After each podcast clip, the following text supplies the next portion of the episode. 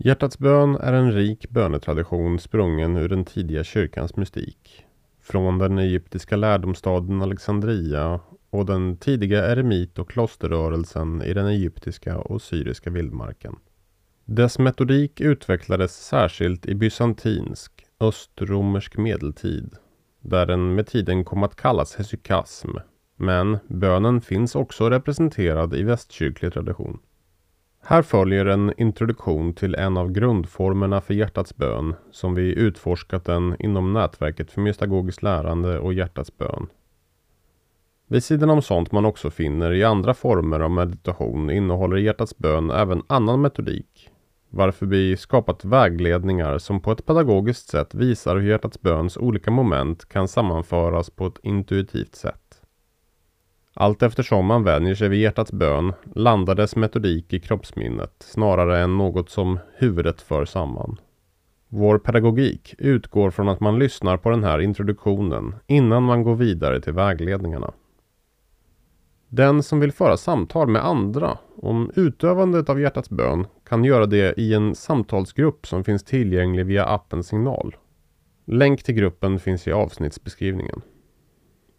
Det finns två viktiga utgångspunkter att ta med sig in i utforskandet av hjärtats bön.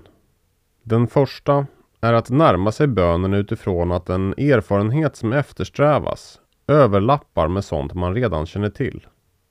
Inte minst den med tidigare erfarenheter av meditation kommer att kunna haka i dessa i utövandet av hjärtats bön. Men erfarenheten av hur medvetandet sjunker ner i kroppen och den inre uppmärksamheten vidgas kan också kännas igen från exempelvis fjällvandring eller yoga. För andra kommer bönen haka i tidigare erfarenheter av bön och lovsång. Och ytterligare någon kommer främst känna igen sig från erfarenheten av utlevd kärlek och intimitet. Man skulle kunna säga att de inre rum som i ditt liv redan har öppnats genom din personliga erfarenhet av kontakt med och förundran inför tillvarons djup även öppnas genom hjärtats bön. Den andra utgångspunkten att ta med sig är att hjärtats bön innebär ett inträdande i något nytt och annorlunda. Att den innebär ett sökande bortom. Därför inbjuder vi utövare att vara öppna för bönens inneboende vägledning och att eftersträva en stor öppenhet och överlåtelse för att följa med i dess flöden. Att låta Andens vind blåsa oss dit den vill. Till rum inom oss vi kanske anar men ännu inte känner. Med det sagt ska vi nu gå igenom fem kännetecken, eller moment, för den första grundformen för hjärtats bön. Kännetecken 1. Vi blir stilla. Att bli stilla är det första kännetecknet för hjärtats bön och det som kanske tydligast får oss att känna igen den som en form av meditation. Utifrån Paulus undervisning i Nya Testamentet skulle vi kunna säga att vi eftersträvar att låta vår yttre människa bli stilla och komma till vila så att vår inre människa kan bli aktiv och närvarande. Vi föreslår att man inledningsvis utforskar hjärtats bön sittande på en stol och att man därför avstår från att sitta i en fåtölj eller soffa då detta lätt kan bli alltför bekvämt så att man riskerar att dåsa till. Den som redan har en meditationsrutin kan inledningsvis använda sig av den sittställning man är van vid när man börjat vänja sig vid hjärtats bön vill vi rekommendera att vid någon punkt utforska användandet av att sitta på en låg bönepall, anpassad efter utövarens längd och konstitution. Traditionens föreslagna bruk av en bönepall har flera fördelar. Dels då den hjälper till att hålla ryggen rak. Dels att den låter oss vara tillräckligt avslappnade samtidigt som den ändå kräver tillräckligt mycket muskelaktivitet för att vi inte ska somna. Placera händerna på ett sätt som är bekvämt. Oavsett om man sitter på en stol eller pall uppskattar många att låta händerna vila någonstans på låren. Den exakta placeringen av händerna kan justeras för att hjälpa till att hålla ryggen ännu något rakare. Somliga tycker att det är gott att låta händerna vila i knät. Avstå från att röra på kroppen under den meditativa delen av bönen om du inte är van vid att meditera kan det bli så att kroppen påkallar din uppmärksamhet för olika saker. Som att det kliar eller att den vill att du ska justera sittpositionen en aning. Om du just inlett den meditativa delen av bönen kan du gott justera sittpositionen. Men eftersträva att allt eftersom istället låta uppmärksamheten vila i meditationens metodik. Man skulle kunna säga att det finns två diken vi vill undvika. I det ena diket hamnar vi om vi hela tiden ger efter för kroppens uppmärksamhetspåkallanden. I det andra diket hamnar vi om vi antingen har en dålig sittposition som faktiskt skulle behöva justeras. Eller om all uppmärksamhet under hela meditationen ägnas åt att skjuta ifrån oss en upplevelse av smärta eller obehag.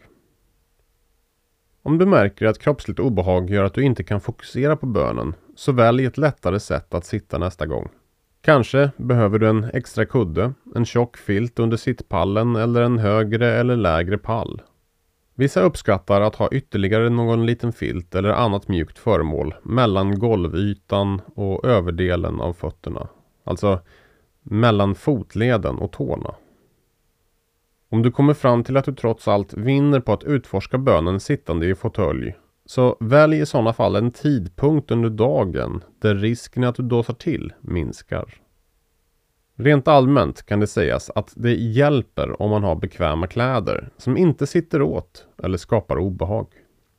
Allt eftersom du vänjer dig vid bönen och kroppen fylls med minnen av hur skön och härlig hjärtats bön är, kommer kroppens och jagets initiala påkallanden av oro och obehag att släppa taget. Tukta inte kroppen, utan behandla den som en kär vän som snart ska få lära känna smaken av bönens söta honungskakor så att den kan fyllas med en kroppslig erfarenhet av hur bönens sötma är tillgänglig om den bara anstränger sig något. Kännetecken 2. En böneordning omgärdar hjärtats bön. Enkelt uttryckt syftar hjärtats bön till att ge vår närvaro till Gud och bli uppmärksamma på hur Gud ger sin närvaro till oss. I instigandet till och utstigandet ur den meditativa delen av hjärtats bön använder vi en böneordning som finns tillgänglig som pdf-dokument. Du hittar den på vår hemsida hjärtatsbön.se. Om du ber enskilt ber du alla böner i pdf-dokumentet själv. Annars delas bönerna upp enligt anvisning. L läses av den som leder bönen och A läses av alla. Är man två kan man växelläsa. Vid momentet responsorium väljer du något av responsorierna som ligger i slutet av dokumentet.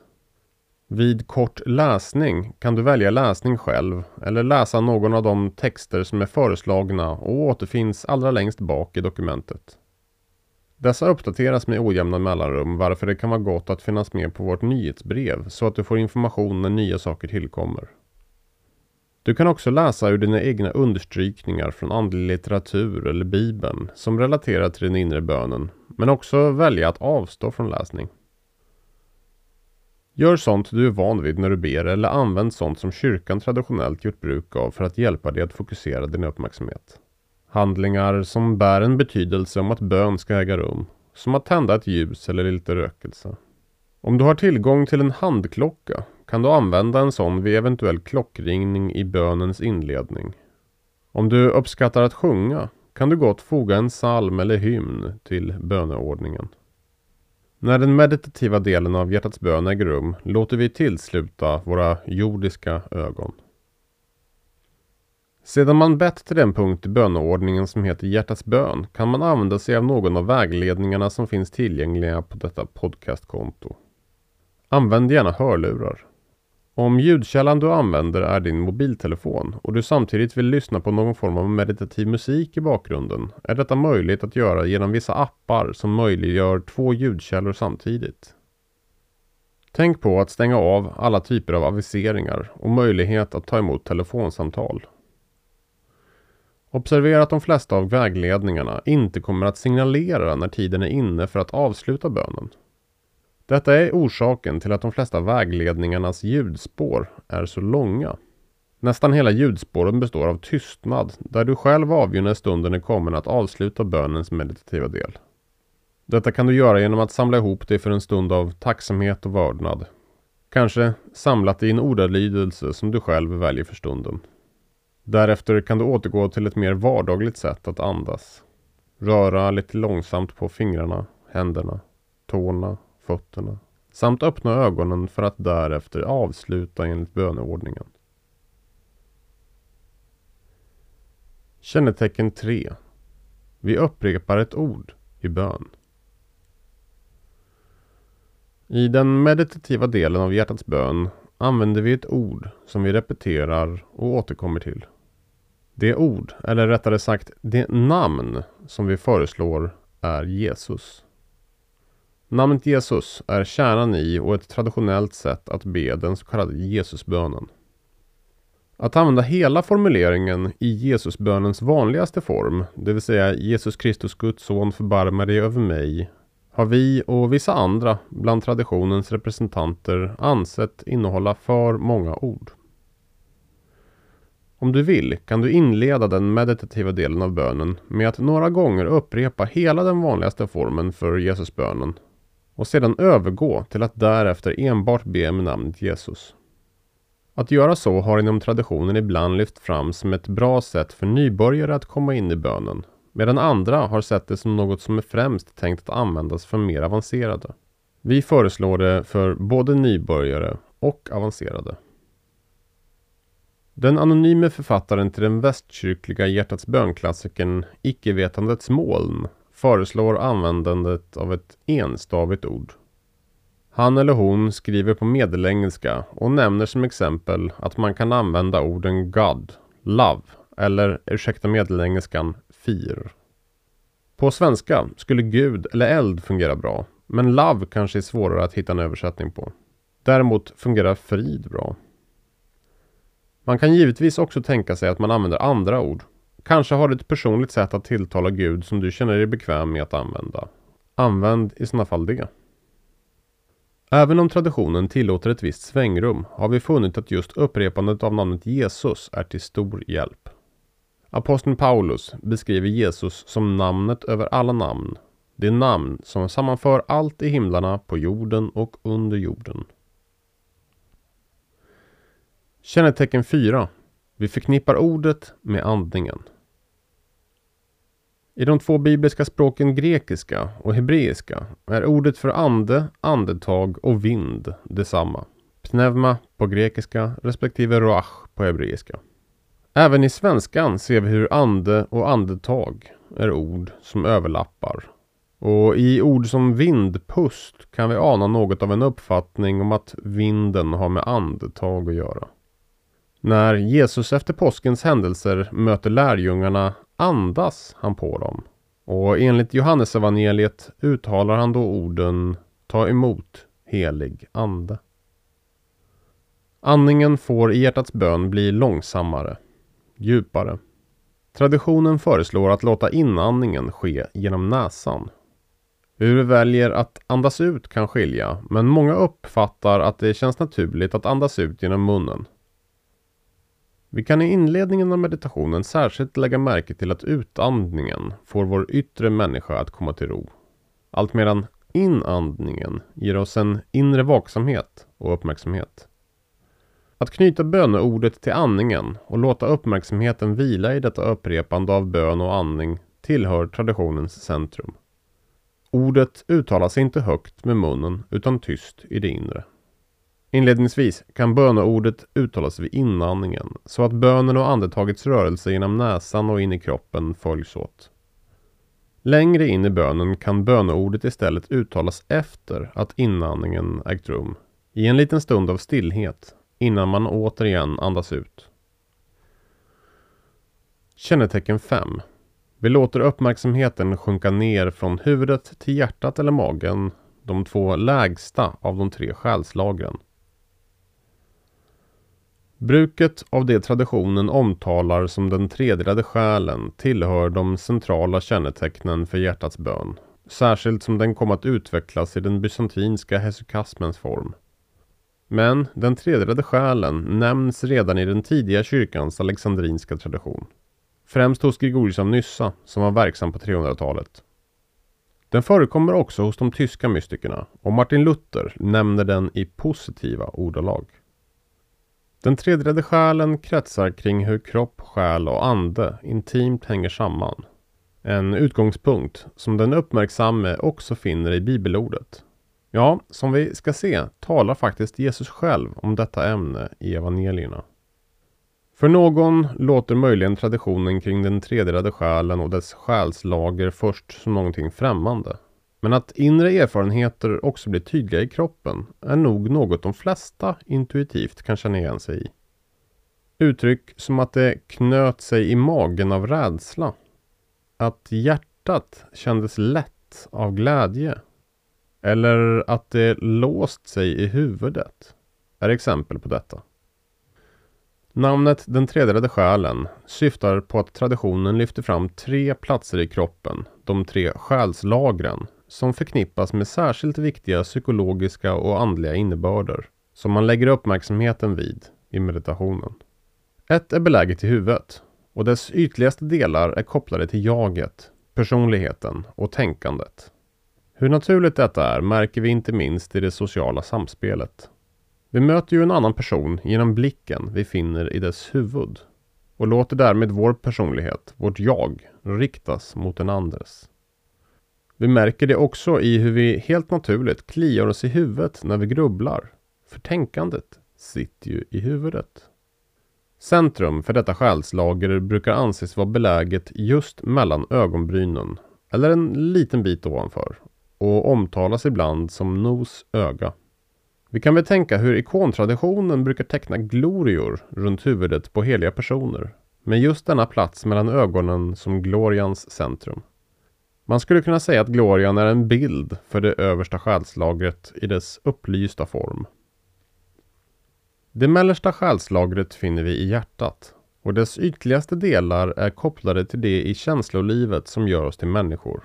Det som får oss att uppfatta frid, glädje, tacksamhet och kärlek, men också helig vrede. Vissa i traditionen har föreslagit att den som vill lägga uppmärksamheten i hjärtat ska göra det i direkt anslutning till det fysiska hjärtat. Vi brukar istället följa rådet att lägga uppmärksamheten i bröstkorgens centrum, längs ryggraden. Det lägsta själslagret finner vi i magen och trakten kring könsdelarna. Detta själslager är det mest primitiva och det som förknippar oss med djuren. Symeon den nya teologen kallar därför detta själslager för vår djursjäl.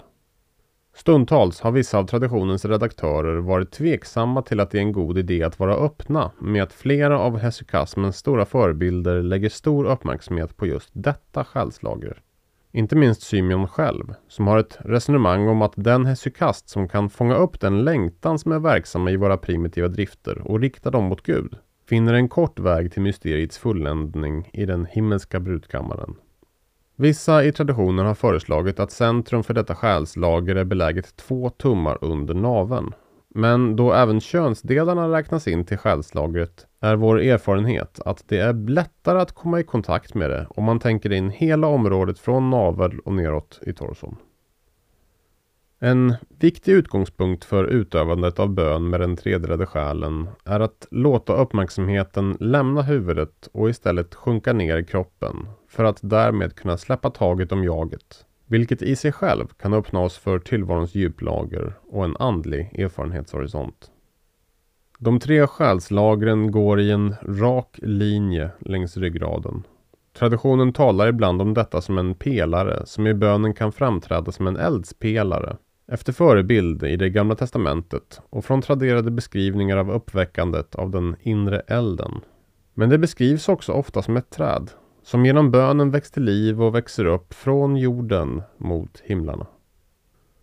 De tre själslagren förknippas i viss mån med Paulus uppfattning om att människan består av tre delar, kropp, själ och ande. Och har på olika sätt utlagts som överlappande med beskrivningen av Salomos tempel som uppdelat i tre delar. Ett tempel som Paulus säger egentligen är en bild av människan då det egentligen är människan i sin fulländade form som är Guds tempel. Undantagsvis omtalar traditionen fler själslager än dessa tre. Det vanligast förekommande i sådana fall är ett i halsen. Vid sidan om allmänna intuitioner kring hur kropp, psyke och ande hänger samman som vi var inne på ovan, kan den uppmärksamme läsaren finna denna uppfattning även i Bibeln. Paulus skriver exempelvis i Kolosserbrevet om att släppa taget om de egna tankarna då de är människoverk för att istället instiga i Kristus huvud. De blåser upp sig med sina fåfänga människotankar och håller sig inte till honom som är huvudet. Om kärleken och andens liv som bor i hjärtat skriver Paulus i Romarbrevet Guds kärlek har ingjutits i våra hjärtan genom att han har gett oss den heliga anden. Även i andra Korintierbrevet skriver Paulus om att platsen vi mottar den heliga ande är vårt hjärta. Angående det lägsta själslagret säger Jesus själv i Johannes evangeliet. Den som tror på mig, ur hans inre ska flyta strömmar av levande vatten, som skriften säger. Och evangeliets författare lägger till. Detta sa han om anden, som de som trodde på honom skulle få. Det Bibel 2000 här översätter som hans inre är det grekiska ordet koilia, vilket betyder mage eller sköte. Jesus och evangelieförfattaren klargör alltså att i den troendes mage, eller sköte, skall det flyta strömmar av levande vatten. I magen, eller skötet, ska den troende erfara hur anden flödar fram. Lukas evangeliet gör en poäng av att när Jesu mor Maria blivit havande med Jesus och möter sin släkting Elisabet uppfattar Elisabet heligheten i Marias havandeskap genom en andlig rörelse i det lägsta själslagret, koilia. Vi kan också jämföra med några ställen i Gamla Testamentet. Jeremia 17.10 beskriver hur hjärtat och magens inre organ har att göra med människans djuplager, som möjligen är okända för henne själv, men inte är fördolda för Guds blick. Jag, Herren, ransakar hjärtat och prövar njurarna och lönar var och en efter vad han gjort, så som hans gärningar förtjänar. Saltaren 16.7 beskriver en person som söker Gud om natten och mottar svar med hjälp av andlig aktivitet i magen. Jag vill prisa Herren, han ger mig råd, mitt inre förmanar mig om natten. I Saltaren 51.8 finner vi en bön om att ta emot Guds vishet genom magen. Du som älskar ett uppriktigt hjärta, ge mig vishet i mitt innersta. Det hebreiska ord som i de två sista citaten översätts med mitt inre och mitt innersta är ursäkta hebreiskan kilja och tukav, vilket kan översättas som njurar, alltså magens inre organ. Guds vishet är enligt den avslutande bönen alltså något vi kan eftersträva genom aktivitet i vårt lägsta själslager genom vilket människan kan kommunicera med Gud bortom ord och tankar. I utövandet av grundformen och dess tillhörande vägledning följer vi av flera goda skäl Simon den nya teologens rekommendation att nybörjaren bör förlägga sin uppmärksamhet i det lägsta själslagret. Vi har nu gått igenom de olika kännetecknen för grundformen av hjärtats bön. I inspelade vägledningar till grundformen eftersträvas att låta de tre sistnämnda kännetecknande momenten allt eftersom bli en enda aktivitet. Upprepandet av ordet, andningen samt att låta uppmärksamheten försjunka och komma till ro i lägre själslager ska tillsammans bli ett. Från att kanske inledningsvis ha uppmärksamheten vid hur andetaget tar sig in genom näsan och letar sig neråt genom en inre kanal i halsen till hjärtat eller magen kan allt eftersom uppmärksamheten vid andningen förläggas i själslagret som det som mottar andetaget. Eller, ju mer uppmärksamheten hamnar där, är det som andas. Efter en tid av inre bön kan vi släppa taget om ordet och med andningen bara vila i en uppmärksam närvaro och öppenhet i bönens centrum. I den mån ljus, värme, en känsla av magnetism, eld eller förtätad närvaro uppträder kan man förlägga uppmärksamheten där detta visar sig. I den mån vi kan vila i Guds närvaro kan även uppmärksamheten vid andningen upphöra. Om vi märker att vår inre uppmärksamhet börjar vackla och vardagens tankar eller passioner gör sig påminda kan vi återgå till bönens metodik. Ett sätt att börja bekanta sig med själslagren är att i böneformen innan och efter den meditativa delen av hjärtats bön teckna sig över kroppen med korstecknet. Korstecken över kroppen kan göras på olika sätt. En god tradition är den som formar högerhanden så att tre fingrar, tumme, pekfinger och långfinger sätts samman och man låter lillfinger och ringfinger vila i handflatan. Med de tre sammanförda fingrarna vidrör man sedan kroppen enligt följande ordning. Det översta själslagret, det lägsta själslagret, det mellersta själslagret, ena axeln, andra axeln, varefter man avslutar i det mellersta själslagret där man också kan låta fingrarna vila en kort stund.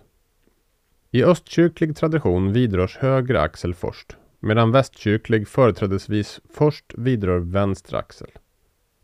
Korstecknet görs i samband med formuleringar som i Faderns och Sonens och den heliga Andens namn samt Ära vare Fadern och Sonen och den heliga Ande. Om man själv inte är den som uttalar dessa ord kan man göra korstecknet samtidigt som man gör en inandning varefter man håller andetaget och andas ut i samband med att man efter en liten stunds tystnad släpper fingrarna från det mellersta själslagret. Korset är en mystik symbol med många innebörder och vid sidan om att befästa och göra oss uppmärksamma vid de tre själslagren bär korstecknet också andra betydelser. Genom korstecknandet framstår den raka pelare eller kolumn som ryggraden utgör, vilket kan få oss att tänka på Salomos tempel. Korstecknet visar också hur de fyra väderstrecken hålls samman i centrum. I mystik mening motsvarar rörelsen från öst till väst den från huvudet till magen och rörelsen från nord till syd utgörs av rörelsen mellan axlarna. Denna ordning för insamlandet av tillvaron från väderstrecken i hjärtats centrum fann traditionen både i det pseudopografa och bibliska materialet. Som exempelvis i Lukasevangeliet 13.29. Att korstecknet börjar ovanifrån och söker sig neråt för att sedan landa i hjärtat kan sägas vara en bild för Guds människoblivande. En rörelse från Faderns enhet till Sonens människoblivande och Andens sammanförande av himmel och jord. Ett annat sätt som gudomliggörelsen blir tydlig i korsets symbol kan uppmärksammas genom hur den för samman en vertikal och en horisontell linje. Vilket kan få oss att reflektera hur det himmelska och jordiska möts i centrum. Korstecknet är också en symbol för Edens träd. Att teckna sig med korset utgör en bön om att allt ska komma samman och att gudomliggörelsens förening ska bli uppenbar också i oss.